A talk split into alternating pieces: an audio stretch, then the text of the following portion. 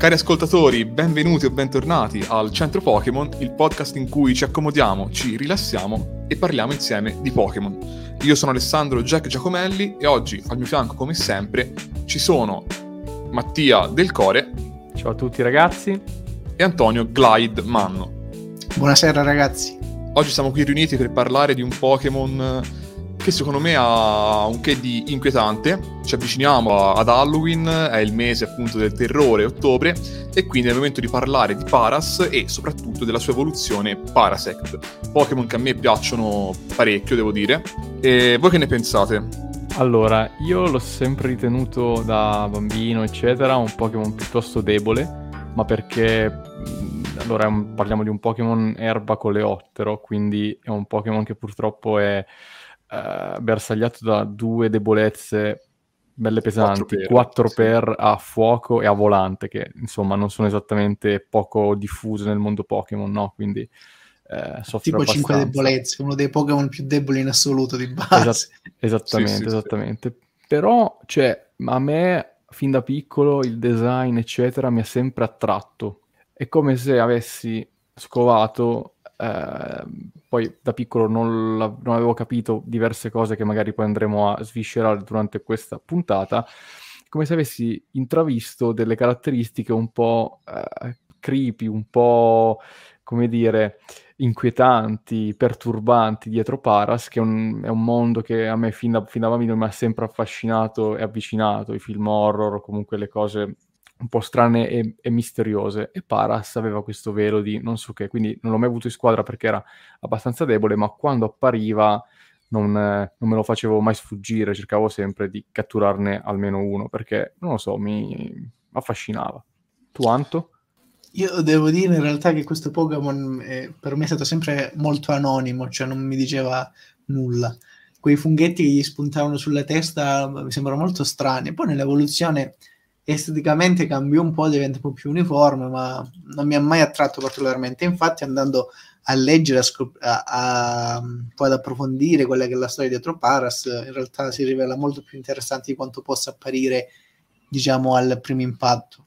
Ma andiamo a chiedere quindi al massimo esperto in Occidente di Paras e Parasect, ossia Alessandro Giacomelli, perché ti piace così tanto e se ci puoi magari introdurre a questa linea evolutiva.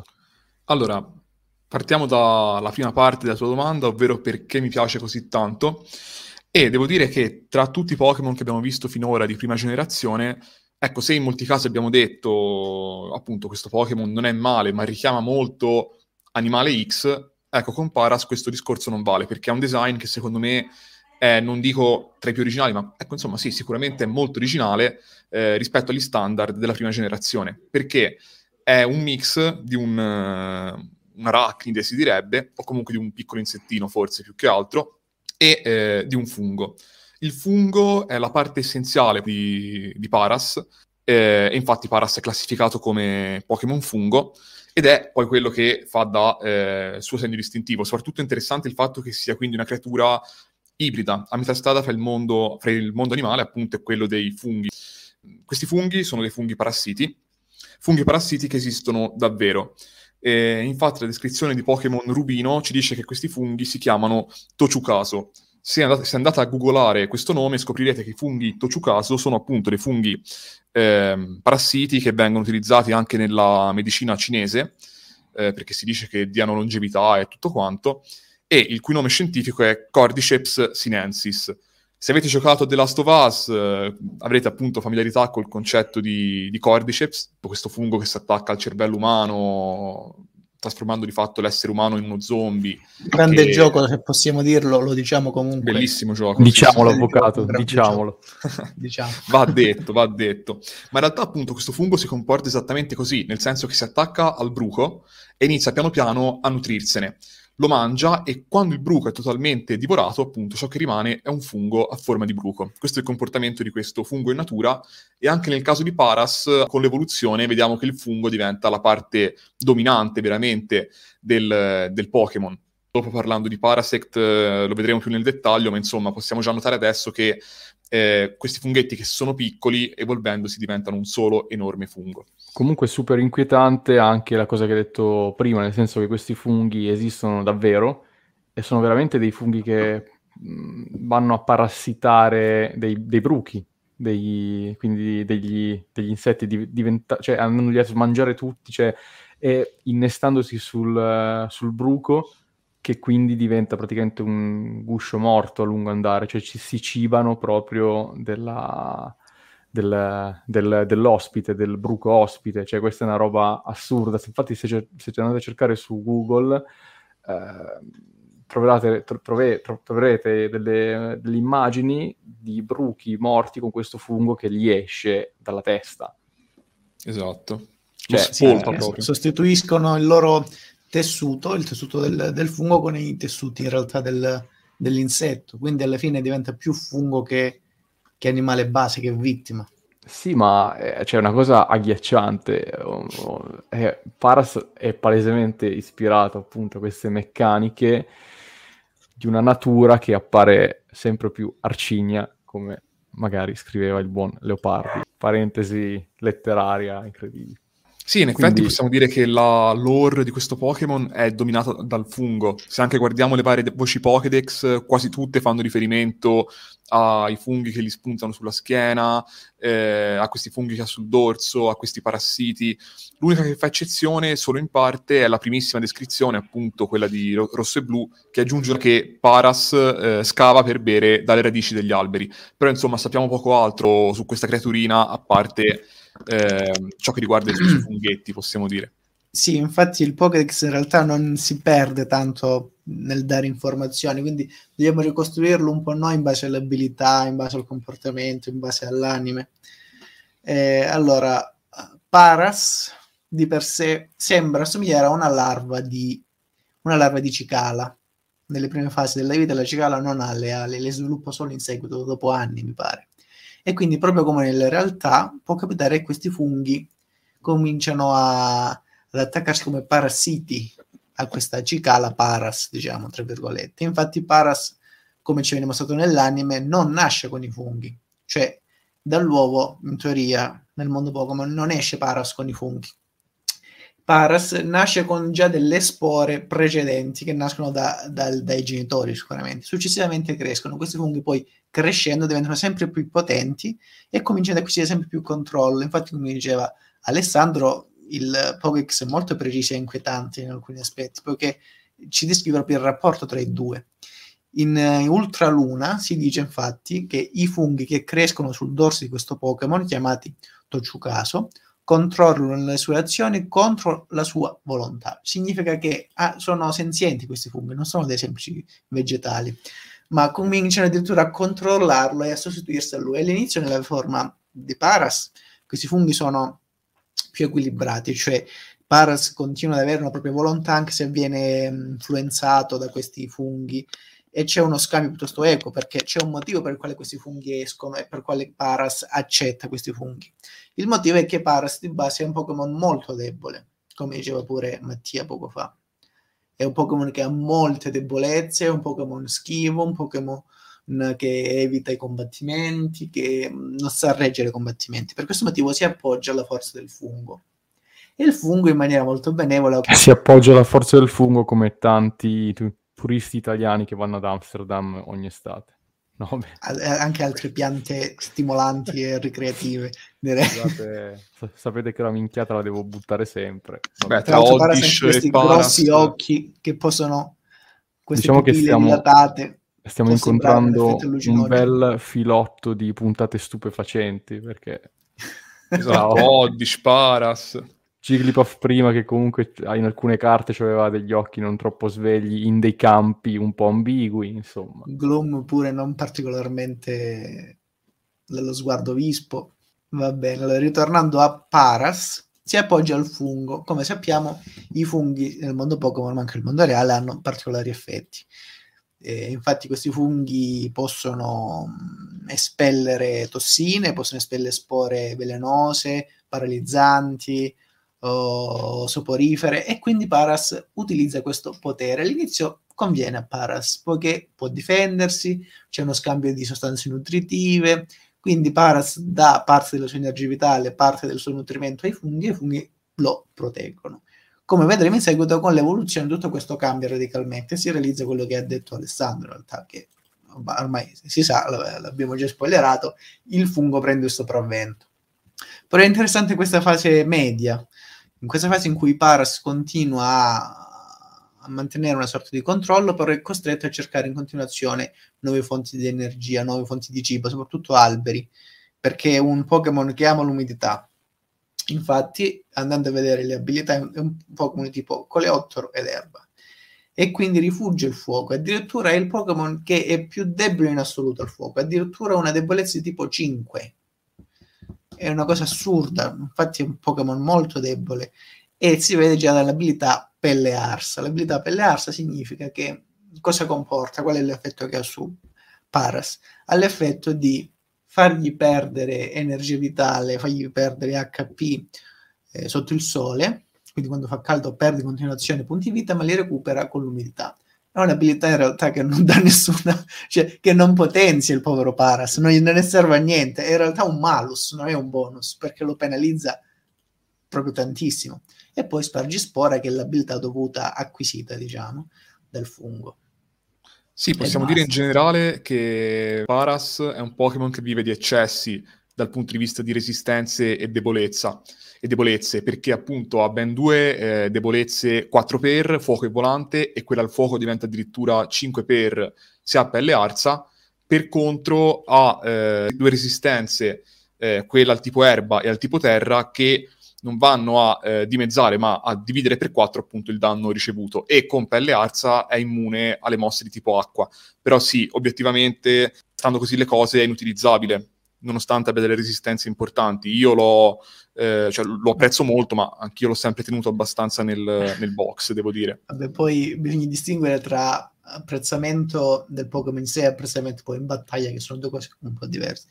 Assolutamente. Tra l'altro l'abilità anche umidità, come diceva come dicevi tu Alessandro poco fa, in effetti è un Pokémon affine all'acqua, sebbene uno non, non se lo aspetti in realtà vedendolo, sembra un Pokémon, non so, da, da foresta, quindi più affine alle mosse tipo terra, non lo so, alle fine uh, di tipo erba, giustamente. Però che sia resistente in realtà ci sta come cosa. Sì, sì, no, infatti probabilmente il punto è che questa pelle arsa l'impone di vivere in ambienti molto umidi, e quando invece sta allo scoperto sotto al sole eh, si ustiona. Non ci viene specificata questa cosa, ma possiamo ricostruirla con le abilità. Tra l'altro la versione, in, uh, la versione shiny, diciamo, la versione variant, credo che sia più bella della versione standard. Non so voi che ne pensate, ma dei colori un po' più accesi che secondo me lo sottolineano meglio le sue caratteristiche fisiche. Questo occhio a palla, questi sì, funghi rossi, funghi rosa. Peraltro in questo momento bella, è passato bella. davanti ai nostri, occhi, un, ai nostri occhi un certo album. Sì, allora io avevo, avevo ripreso il mio album dei Pokémon, di figurine dei Pokémon, il primissimo storico eh, Panini. Anzi, non era Panini, ma era Merlin Collection. Perché l'ho preso? Perché io mi ricordo che e c'è questa immagine di me, bambino, all'Esselunga, che attacco le figurine mentre i miei fanno la spesa. E leggo la descrizione di Paras, che mi manda in confusione, perché dice: scava in profondità per succhiare le radici degli alberi. I funghi sulla sua schiena crescono traendo nutrimento dall'insetto ospite. Ecco, io, cioè, ma anche io oggi, non ho ben chiaro il significato di questo ospite, cioè, cioè l'insetto, io... perché l'insetto ospita i funghi? Sì, l'ospite in genere si dice colui che è ospite in realtà, non sono gli estranei che vanno a trovarla a casa. Ecco, mi pare, invece so, ho sempre inteso... Sempre perché nel linguaggio comune gli ospiti, noi intendiamo le persone che vengono, ma in realtà l'ospite esatto. è proprio colui che ospita, colui che accetta gli altri. Sì, questa è una cosa che ho scoperto molto tardi nella vita, devo dire, perché appunto nel Vero. parlato ho sempre detto, oh, cioè io sono ospite a casa tua, non è che posseggo casa tua e ti ospito, capito? Esatto, per esempio io...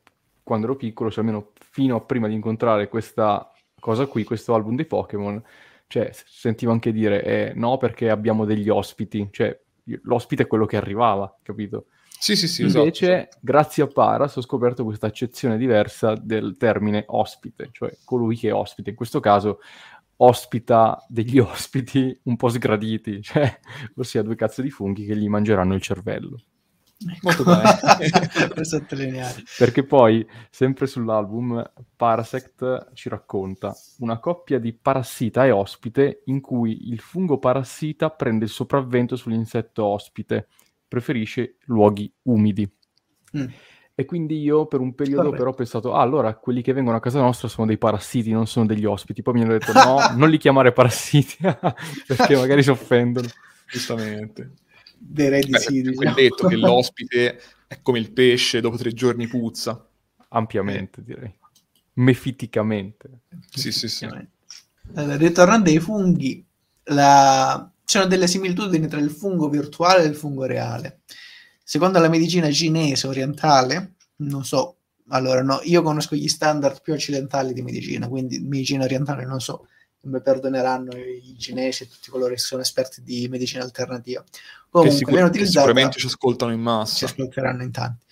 Questi funghi vengono bolliti, sminuzzati e vengono utilizzati mh, per, per vari scopi, tra i quali sono ricorrenti, come dicevamo per Oddish, motivi per curare l'infertilità, ma anche per curare la...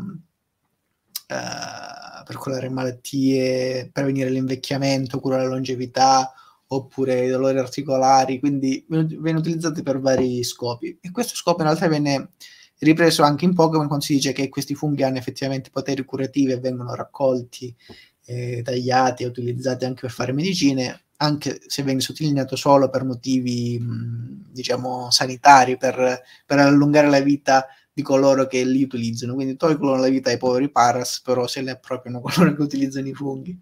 E questo si viene visto anche nell'anime, infatti Paras in una puntata si evolve nella prima stagione, mi pare, nella sua evoluzione Parasect, e quindi viene utilizzato questo fungo che è molto più potente, molto più forte per sviluppare medicine. È buono, è un tema in cui sono, cioè la medicina cinese è un tema in cui sono ampiamente ignorante, quindi ti crederò eh, appunto sulla fiducia, ovviamente. Beh ragazzi, per quanto riguarda i nomi di Paras, mi rivolgerei al massimo esperto di nomenclature Pokémon, che tra l'altro ci sta mostrando fieramente l'album di figurine Merlin. E gli errori interni anche congeniti. No, vabbè, perché scusatemi, ma stavo, stavo riguardando... Allora, ogni volta che apro quest'album l'occhio mi cade sempre su due cose. La evoluzione, secondo l'album Merlin, però approvato dalla Nintendo, eh, perché c'è il simbolo Nintendo esatto. sopra in copertina, eh, di Hitmonlee in Hitmonchan, che è una minchiata astronomica, sesquipedale, e l'evoluzione anche di eh, Farfetch in Doduo e Dodrio. Esatto. Quella me la ricordavo. Che, vabbè, insomma, siamo su livelli, su livelli altissimi, su livelli altissimi. Ma guardate, io quando ero piccolo... Perché no, eh... le pedacce rotte il cazzo! Ma comunque io quando ero piccolo mi comprai tipo a... all'Ipercop, mi pare, un librino. Oggi grande giornata di supermercati, si stanno citando tutti. Tu, Anto, citerai il Carrefour e saremo a posto. Eh sì. E, ecco, eccolo, Farfetch che diventa Doduo. E io comprai questo librino che era tipo un Pokédex fatto al libro, no? Della prima generazione, però forse era tipo in mega offerta perché era usato. E io penso ah. sia arrivato in Italia tipo all'inizio del, della Pokémania.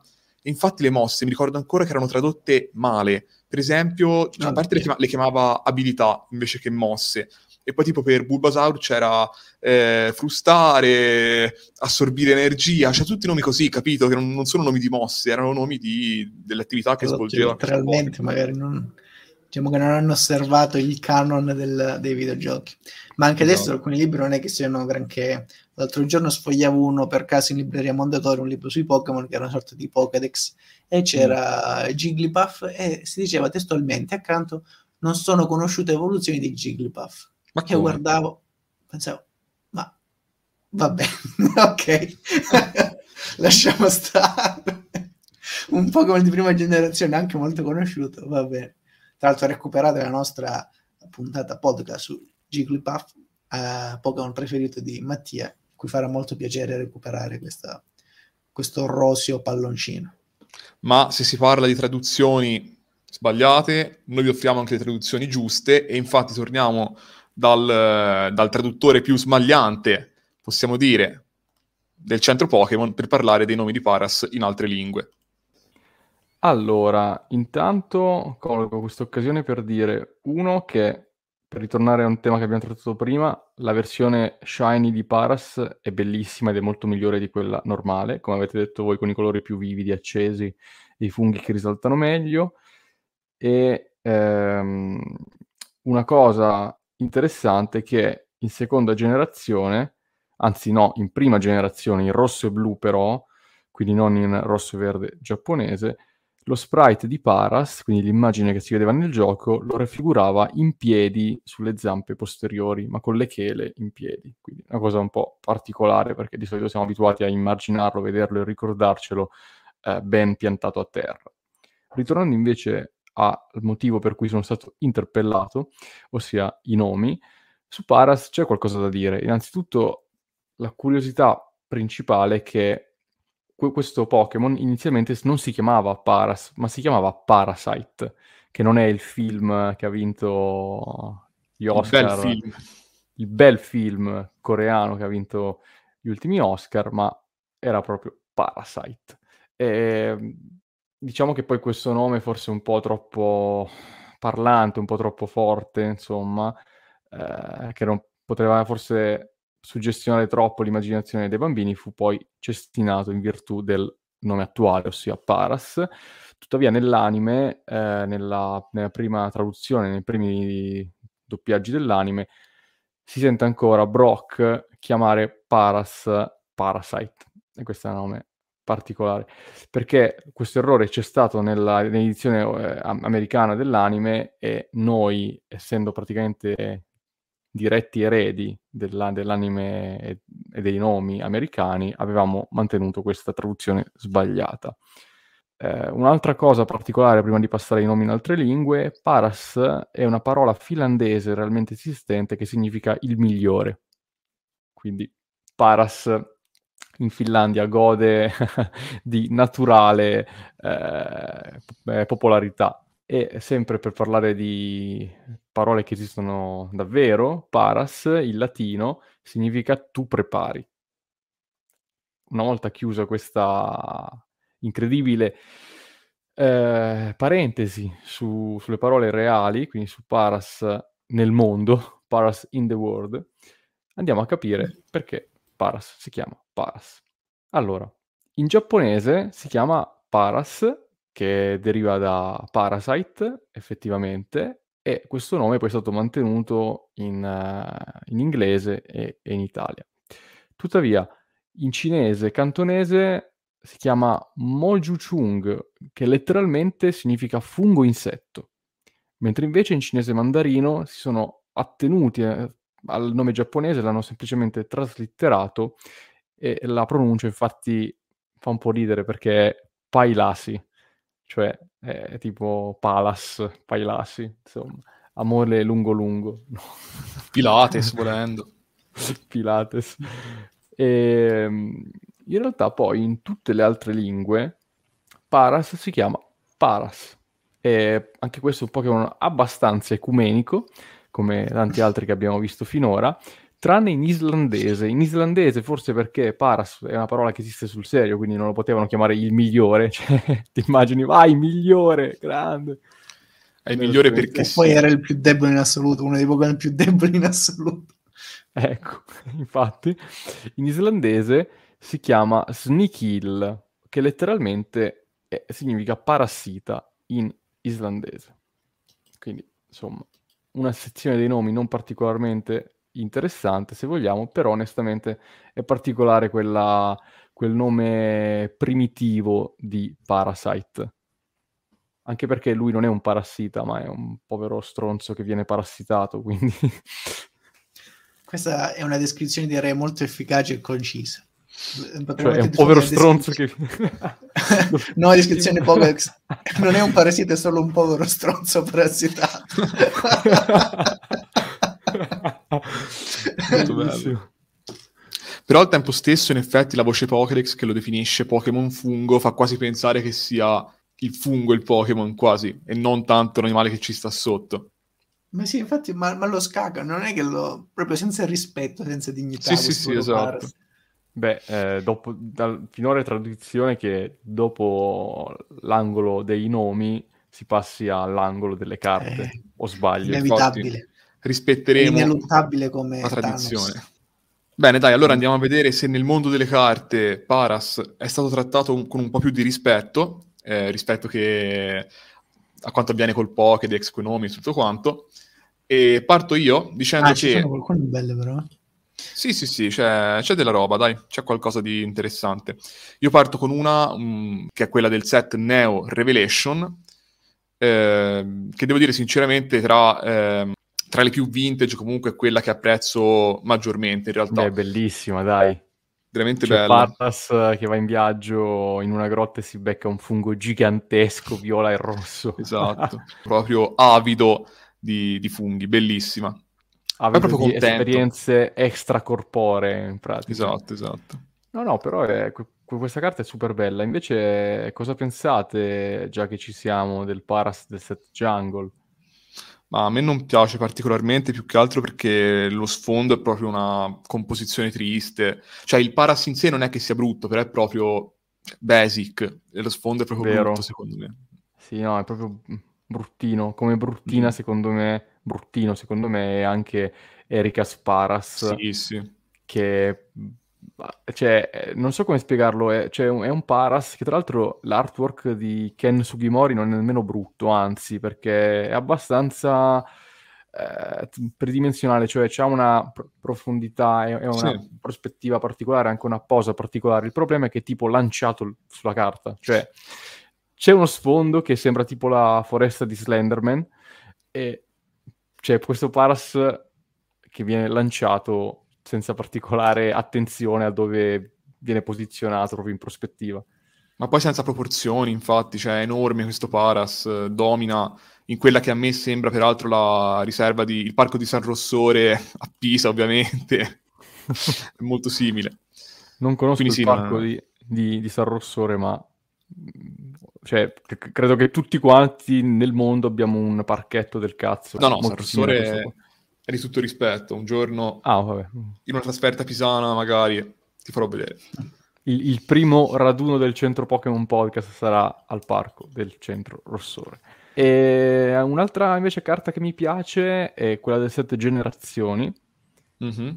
in cui vediamo praticamente... Ehm, l- la foresta con una grotta eccetera che occupa con questo verde grigio molto spinto, infatti c'è un sacco di pioggia, c'è una ragnatela gi- gigantesca eccetera che occludono quasi nella totalità lo spazio dedicato all'artwork, cioè il disegno è praticamente occupato dall'ambiente. Paras è piccolino al centro, rintanato dentro una grotta per sfuggire alla pioggia. E non so, mi, mi genera una tenerezza quasi per questo Pokémon piccolino, indifeso, che si è rintanato in, in una grotta per non bagnarsi, non so come dire. Assolutamente. Sì, chi l'avevo notata, è una bella carta. Tu, Anto, cosa hai adocchiato? Eh, avevo adocchiato questa, quindi Mattia mi ha battuto sul tempo, perché le vedo piuttosto non, non romantica, comunque suggestiva. È molto... e tra l'altro è molto fedele allo stile di vita come vive Paras, perché si nutre degli alberi, della, della linfa, delle sostanze nutritive degli alberi, quindi quello è il suo habitat ideale, quello di stare nell'albero, nell'umidità, anche da solo, in tranquillità. Diciamo che è molto emblematica. Anto, allora, visto che ti ho colpevolmente ciulato la carta, vorrei rubarti a questo punto anche un commento sul Paras del set Sole e Luna, se vuoi avere la gentilezza di... no, perché vorrei proprio avere un tuo parere in diretta. Ah, e stiamo parlando della, della carta in cui vediamo questo Paras bello lanciato in avanti con la, con la chela in... sembra... Aldo di Aldo Giovanni Giacomo quando fa lo, lo struzzo sbarellato. Cioè c'ha gli occhi, uno che guarda uno che guarda Tokyo e l'altro che guarda New York. Sì, è cioè, vero, molto vero. sporgenti. Diciamo che mi sembra piuttosto, cioè è difficile da descrivere, perché questo è Paras, cioè è proprio non è che è una rappresentazione strana di Paras, perché Paras è così, però sembra che in questo momento sia dominato da quei poveri funghi, da quei poveri funghi, da quei funghi che gli dicono dove andare, lui non sa bene che fare, quindi non lo vedo molto lucido in questo cammino nella foresta, quindi forse questa è la motivazione. È, è un po' sbarrellato. È più sbarrellato del solito, diciamo. Io invece ho una domanda per entrambi, ovvero che pensate del Paras del set Rosso Fuoco e Verde Foglia? Anzi, ex Rosso Fuoco e Verde Foglia. Bellissimo. È quello di... di Do, giusto? Sì, esatto, esatto. A me piace veramente tanto, perché come eh, ho già detto un'altra, in un'altra occasione, non è un, uh, un disegno, non è una rappresentazione al computer tridimensionale, è proprio una statuina di plastilina posta su una roccia con del muschio e fotografata. Carina. Cioè questa è una foto. Sì, sì, sì, esatto. Cioè, per me la cosa bella concettualmente è che sono loro nel mondo reale, cioè sono i Pokémon nel mondo reale. Sì, sì, è una sì, cosa sì. che... Una carta veramente, veramente bella. Anche quella Heart Gold e Soul Silver non è male, dove c'è questa casetta nel bosco, in cui in questa cosa sembra un po' più lucido Paras, non è stilenco come la... Sai che cos'è? È la casetta del bosco di Lecci quella, quella di Celebi. Ah sì? Secondo me sì. Ah, quindi c'è una, c'è una storia dietro anche queste immagini, diciamo. Mm-mm. Cioè questo eh, è il bosco di Lecci, secondo me. Sì, sì, sì. Può e essere. Infine c'è la carta Aquapolis, oh, dove yes. sembra... sembra proprio una larva in questo caso Paras, non è molto somigliante alla versione standard, non dico che sembra una zecca, ma comunque però io ti dico, io sono affezionato sono affezionato al set Aquapolis, perché è un set Bellissimo. fuori di testa, è un set fuori di testa, ci, ci trovi delle cose particolarissime, come in questo caso solitamente sono molto schiacciate, cioè non hanno una profondità effettiva, sembrano appunto quasi sempre dei murales quasi, cioè... però tutti i Pokémon hanno una rappresentazione molto stramba, molto, molto sui generis rispetto a come siamo abituati a vederli. No, no, infatti ci sta. Manto, puoi spiegarci meglio come si comporta questo Pokémon e quali sono eventualmente le differenze poi con la sua evoluzione Parasect? Sì, allora, Paras ha un carattere speculare a Parasect. Come abbiamo accennato prima, Paras è un Pokémon di per sé piuttosto debole, purtroppo per lui, eh, schivo, che non ama i combattimenti, che ama nascondersi in realtà, ama nascondersi nelle grotte, nelle foreste o sottoterra, cerca l'umidità perché è essenziale per l'umidità. Ed è un Pokémon timido, anzi, quindi si appoggia ai funghi per ottenere una maggiore, una maggiore forza. E... non lo definirei un Pokémon mediocre, ma comunque un Pokémon modesto almeno. Parasect invece ha un carattere diverso, se si può parlare di carattere. Come diceva Alessandro poco fa, purtroppo quell'evoluzione parassitaria del fungo ha raggiunto il compimento con Parasect. Ormai il fungo ha fagocitato Paras, non, non esiste più Paras, esiste solo il fungo che ha il completo controllo della sua volontà e dei suoi movimenti. Cioè evidenziato anche da, dagli occhi, mentre, nella, mentre Paras, questi grossi occhioni con queste pupille che guarda un po' sfuggente il mondo circostante, in Parasect ha gli occhi spiritati, allucinati, non ha pupille, è proprio mh, ha perso la volontà, non ha più volontà, è solo un fantoccio nelle mani di Parasect, nelle mani del fungo che è cresciuto su di lui. E acquista anche un nuovo carattere, poiché mentre Paras sfugge E da, dai combattimenti e dai, dai nemici, o è un po' come tende quindi a ritirarsi, a scappare o a vivere eh, in maniera solitaria, Parasect al contrario è un po' come che vive assieme agli altri assieme agli altri della sua, della sua, della sua razza, ed è molto aggressivo e territoriale, e infatti le, le chele che ha davanti, queste zampe posteriori, hanno sviluppato anche degli attacchi molto più forti rispetto alla versione di Paras, eh, gli attacchi velenosi attraverso le spore sono diventati molto più potenti e molto più, più testardo, ed è estremamente affamato, mentre Paras alla fine è un Pokémon gentile che si nutre di ciò che gli serve, cioè non aggredisce, non, non, non demolisce la natura circostante. Parasect, da buon parassita, distrugge e divora tutto ciò che incontra. Quando finisce assieme al suo, al suo gruppo di divorare un albero, passa subito all'altro. Quindi è un Pokémon famelico, è un Pokémon possiamo dirlo, posso dirlo in realtà, è un, secondo me è un Pokémon intrinsecamente malvagio, perché non gli interessa nulla de degli altri, ma neanche del suo gruppo, né dell'ambiente circostante, né dell'ospite. L'unica cosa a cui pensa è nutrirsi, nutrirsi all'infinito. E infatti può diffondere le sue spore quando ha finito di vittimizzare quella, quel povero Paras, quando ormai è inservibile, quando ormai ha estratto fino all'ultima goccia della sua forza vitale, si sposa su un'altra vittima, su un altro Paras per, per distruggere e divorarlo dall'interno. Guardate che è una cosa terribile. Secondo me è proprio uno dei Pokémon, sì. È una delle, delle storie peggiori esistenti che c'è, cioè, nei Pokémon, ed è canon, cioè non è inventata. E proprio per capire i temi, il tema, proprio il tenore della questione, nella descrizione di Ultrasole viene detto che la parte essenziale di questo Pokémon praticamente morto, cioè è morto, non esiste più Paras, è costituita dal fungo sulla sua schiena. Se si stacca non può più muoversi, è solo un burattino, è solo un fantoccio, una marionetta. Non so, so cosa voi ne pensate, no. Ma è proprio straordinaria come cosa nel mondo Pokémon arrivare a questi punti di descrizione.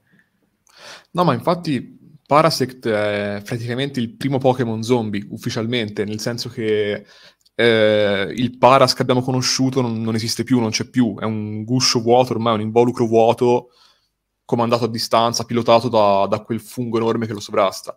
È una cosa inquietantissima e come lore secondo me è veramente interessante, una delle più interessanti viste fin qui, devo dire, eh, almeno per mio gusto personale. Mi, mi, mi appassiona molto e, e quindi Parasect per me è veramente interessante, anche se non è così ben riuscita la sua forma shiny, se posso dire, a differenza di quanto avveniva. Sì, sì, giallina. Mattia, non so cosa ne pensa adesso di, di questa, no? Della forma shiny di Parasect. Anche a me non fa impazzire la forma shiny di Parasect, devo dire la verità.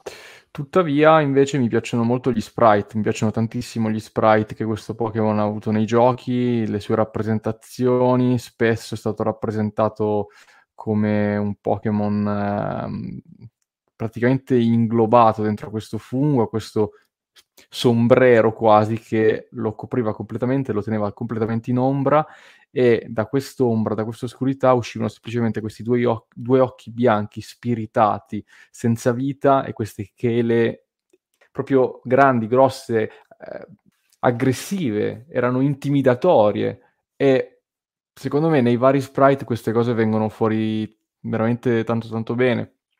Basti pensare per esempio Al, allo sprite di Pokémon Oro, di Pokémon Argento, ma anche i primissimi di Pokémon eh, Rosso e Blu oppure Rosso e Verde.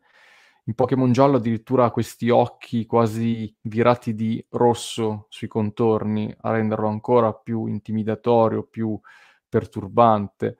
E in generale poi eh, appena si è... Mh, si è introdotto anche il movimento continuo degli sprite, quindi da Pokémon X e Y, eh, gli sviluppatori di Game Freak gli hanno attribuito anche un moto oscillatorio abbastanza, come dire, ritmico, quindi c'è questo Pokémon che dondola incessantemente avanti e indietro proprio perché lui non ha nessuna volontà, non ha nessun controllo dei, dei suoi movimenti, che prende tutte le decisioni. Anche a me è una storia che mi ha sempre affascinato tanto, è una storia che sicuramente è quasi un unicum forse nel mondo dei Pokémon, perché effettivamente è molto inquietante, proprio perché si appoggia effettivamente a una dinamica che esiste in natura, quella dei parassiti che poi prendono il controllo dell'ospite.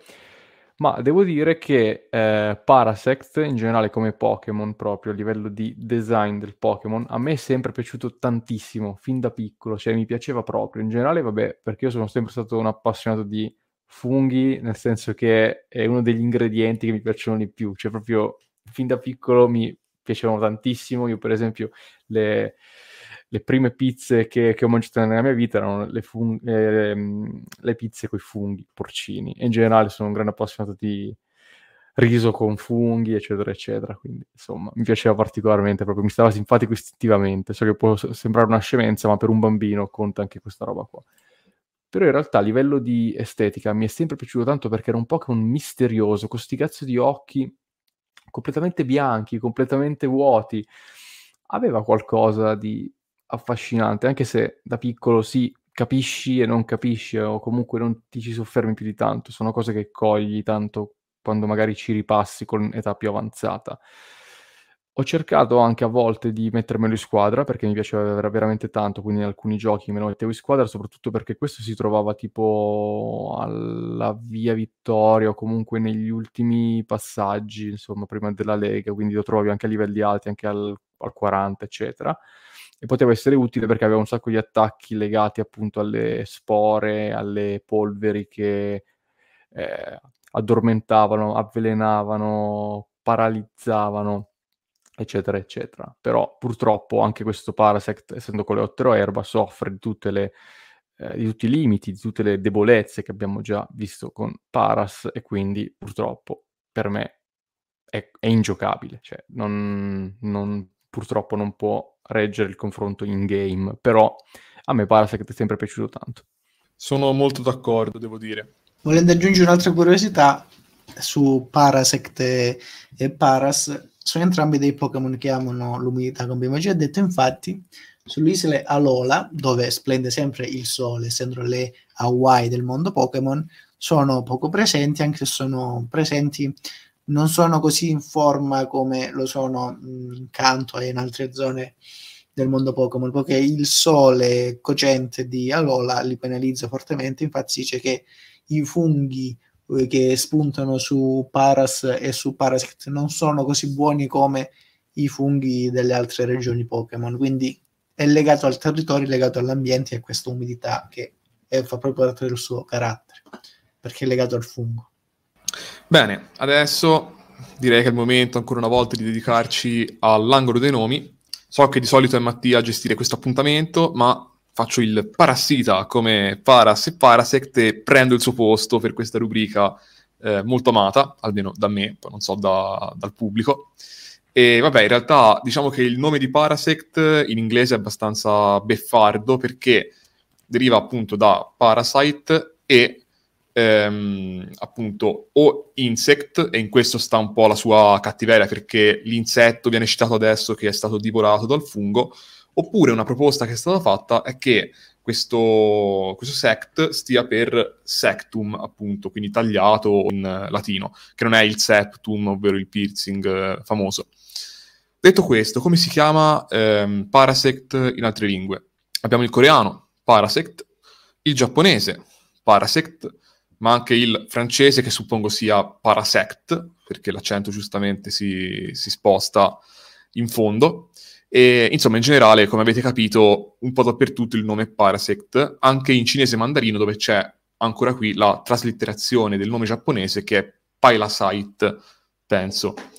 Fanno eccezione due nomi eh, interessanti, secondo me, ovvero il cinese cantonese, che è Geui Guchung, credo, che vuol dire grande fungo insetto, che è letteralmente quello che è Parasect, quindi un grande fungo con sotto un insetto, e il nome islandese, ancora una volta, che è Snikjupadda, che è insetto parassita, e quindi di fatto è la traduzione di Parasect testualmente. Eh, in italiano sarebbe tipo Parassetto, insomma una cosa del genere, credo, che non è brillante come nome. Parasect va benissimo. E quindi, insomma, un angolo eh, dei nomi piuttosto monotono, devo dire, ma non, è, non vale la stessa cosa per l'angolo delle carte, nel senso che ci sono diverse carte che tutto sommato sono interessanti anche per questo Parasect. Non so se qualcuno vuole partire a dire le proprie preferite, altrimenti andrò io volentieri. Io ho notato due, se posso dirle.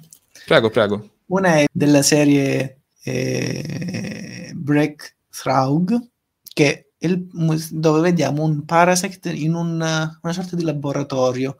Vediamo delle ampolle, dei flaconi pieni di un liquido violaceo, quindi immagino sia del veleno. E ciò non è tanto la bellezza della carta in sé, perché la carta in realtà non è che mi piace tanto, ma è interessante per quello che dice, perché si riallaccia alla natura di Parasect, a queste sue spore, questo suo, al potere de, de, di questo suo fungo, che può essere utilizzato a fini scientifici, a fini medici. Ma ce ne sono anche altre. una bella secondo me è quella di Sole e Luna, Sun and Moon, in cui si vede questo uh, Parasect con le chele aperte che sembra accogliere una sorta di no che sta no che sta accogliendo, che sta proprio inviando queste, queste spore della sua, da questa sorta di cappella che ha sul, sul corpo, su questo enorme fungo, e lo fa con un sorriso vuoto che esprime bene la, l'assenza di anima del povero Pokémon, che sembra essere nell'atto, non so, in un atto, non dico pacifico, ma comunque in una, sembra quasi una, un'atmosfera liturgica, ma in realtà non sta facendo altro che espandere questa sua... questo suo, questo suo male, questo suo essere parassita nel, nel mondo. Quindi c'è questa, c'è questa contraddizione interna tra il sorriso, l'ambiente bucolico per certi versi di questa foresta, giungolo più che foresta, e in realtà l'atto in sé che espandere il male. Parasect è proprio, secondo me, uno dei Pokémon malvagi esistenti nel mondo Pokémon. Una carta simile a questa concettualmente che mi piace molto è la Aquapolis. Eh, perché anche qui vediamo Parasect che compie un'azione eh, quotidiana con quella che è una certa soddisfazione, ma che stona un po' appunto con tutto quello che sappiamo del Pokémon. E quindi vediamo questo Parasect che sta all'ombra di un albero e ha quasi un, un sorrisetto, insomma, come se si stesse riposando, rilassando, ehm, ristorando. Però insomma noi sappiamo in realtà che eh, a sorridere, a farlo sorridere è verosimilmente il fungo che ne controlla la mente, quindi tutto quanto diventa più eh, inquietante. Invece, che ne pensate della Neo Revelation? Perché anche questa a me piace molto, anche se è abbastanza semplice come carta, è solo un Parasect visto dall'alto con questa inquadratura particolare e con delle foglie autunnali appunto che occupano i bordi, possiamo dire, della, del riquadro in cui compare l'artwork. Però è insomma bella, non è male. È bella. Sì, sì, sì. Credo che sia più bella anche di quella che mi piaceva prima, che ho citato poco fa. In realtà è più bella questa. Sì, no, Parasect, Parasect ha delle grandi carte, secondo me, ha delle carte veramente, veramente fighe. Anche a me piace molto quella di Neo Revelation, soprattutto sia per l'inquadratura dall'alto che per i colori molto acquarellati, eh, che secondo me si intonano bene proprio i colori dell'artwork con quelli della carta, che è gialla e verde. Eh, ma proprio le stesse tinte, quindi insomma veramente veramente un bel lavoro. A me piace anche eh, molto, per chiudere, eh, quella del set Darkness Ablaze, in cui vediamo un Paras che è composto praticamente da macchie di colore buttato in un campo che sembra, non so, di cavolfiori o comunque un campo di foglie un po' strane, cioè tutto poco... Eh, proporzionato, però è fatto, si vede in maniera assolutamente voluta e onestamente è bella, perché Paras sembra quasi colto alla, alla sprovvista dall'arrivo di un, di un altro ospite, poveraccio, cioè praticamente questo è tutto il giorno che accoglie gli ospiti, siano que- questi funghi o non funghi, e è un po' stupito, infatti solleva i suoi, i suoi occhi e forse in una delle rare occasioni della sua esistenza prova un- un'emozione che in questo caso è la meraviglia, perché appunto c'ha la bocchetta spalancata. Molto carino. Sì, sì, non è male. Sì, l'ho beccata, eh? Infatti è bella. È un po', un po' out of character, nel senso che di solito lui è sempre spento nelle carte, nell'ore, però ci sta come, come momento in cui si spezza, diciamo, questa, questo gioco. Bene, quindi abbiamo visto questi Pokémon un po' strani che nascondono una storia inaspettata per molti, quella di Paras e Parasect. E... Ed è strano perché c'è un... questa contraddizione interna, questa contraddizione visiva tra un Pokémon che sembra quasi inoffensivo, pacifico, sorridente, nell'anime spesso anche lo stesso Parasect visto, visto allegro, che si, si lancia in abbraccio, comunque collabora col suo allenatore, ma quello di cui non si parla mai nell'anime, pochissimo anche nello stesso, negli stessi giochi dei Pokémon, è che in realtà è un Pokémon morto, un Pokémon zombie che non ha volontà, che è dominato da questo fungo. È una cosa molto strana, che volendo dà anche una, una, una lezione, perché questo legame, questo rapporto Uh, parassitario nasce per un motivo ben preciso, nasce perché Paras da solo è un Pokémon debole, un Pokémon modesto, uh, Pokémon che non sa da solo, che ha mo- molte difficoltà a sopravvivere da solo, e quindi si appoggia a questa relazione, si appoggia a questo fungo, lo cerca addirittura, eh, gli, si sviluppa questa amicizia, un'amicizia che però col tempo si rivela tutt'altro che essere positiva, che comincia a a usurarlo, comincia a prendere il sopravvento, quindi è un po' c'è questa, c'è questa sorta di morale di fondo, quella, fate attenzione a quale, alle persone a quali vi affidate, alle, ai modi per cui cercate di sfuggire a, alle problematiche, non cercate la soluzione che vi sembra più facile nel, nel momento, diciamo, in cui la utilizzate nel primo momento, perché sul lungo andare in realtà vi possono fottere, come hanno fottuto il povero Paras che è andato uno zombie. Quindi non fate come Paras, non datevi alle droghe, ai funghi allucinogeni, ma cercate altre soluzioni sul lungo periodo che vi potranno salvare la vita. Io non, non mi sento di sottoscrivere in pieno quello che ha appena detto Antonio Manno, ma mi sento solamente di, di condividere il fatto: non fate come Paras, quindi non fatevi venire in casa degli ospiti che poi si installano e vi iniziano a controllare, quello non sarebbe bello, ma se volete magari qualche funghetto calatevelo. O per dirla, tutta la responsabilità di Mattia, no, il centro Pokémon si prende le distanze. Il centro Pokémon noti anche come Borloni in libertà. Si scherza, si scherza naturalmente. Va bene, io direi che se non avete nulla da aggiungere, questa puntata sul mitico Paras, il Pokémon parassita parassitario, è conclusa. Quindi la prossima puntata cosa ci aspetta, Alessandro? Con Nella cosa... prossima puntata abbiamo Venomoth e la sua pre-evoluzione Venonat. Dei Pokémon particolari, devo dire che vedremo se apprezziamo o meno, non facciamo spoiler. Eh sì, in effetti anche questo è un altro Pokémon che può dividere i fan, perché c'è chi lo apprezza particolarmente, chi lo ama e chi no. In realtà un piccolo spoiler lo faccio, anche se non preciso: una versione mi piace anche in maniera rilevante, mi piace molto, l'altra invece non tanto, ma lo okay. scopriremo nella prossima puntata. Ci salutiamo, alla prossima puntata del Centro Pokémon. E ringrazio Alessandro Per, per i suoi interventi, per questa bella puntata anche un po' sopra le righe, anche Mattia Delcore per questa puntata, e ci vediamo alla prossima puntata dell'episodio con podcast su Venomoth e su Venonat. Esattamente. Buona serata a tutti, andate pure a ricrearvi come meglio credete. Ciao a tutti ragazzi, mi raccomando non fatevi venire gli occhi come Parasect, quindi state belli, tra- tranquilli, sereni e andate a dormire. Ciao a tutti.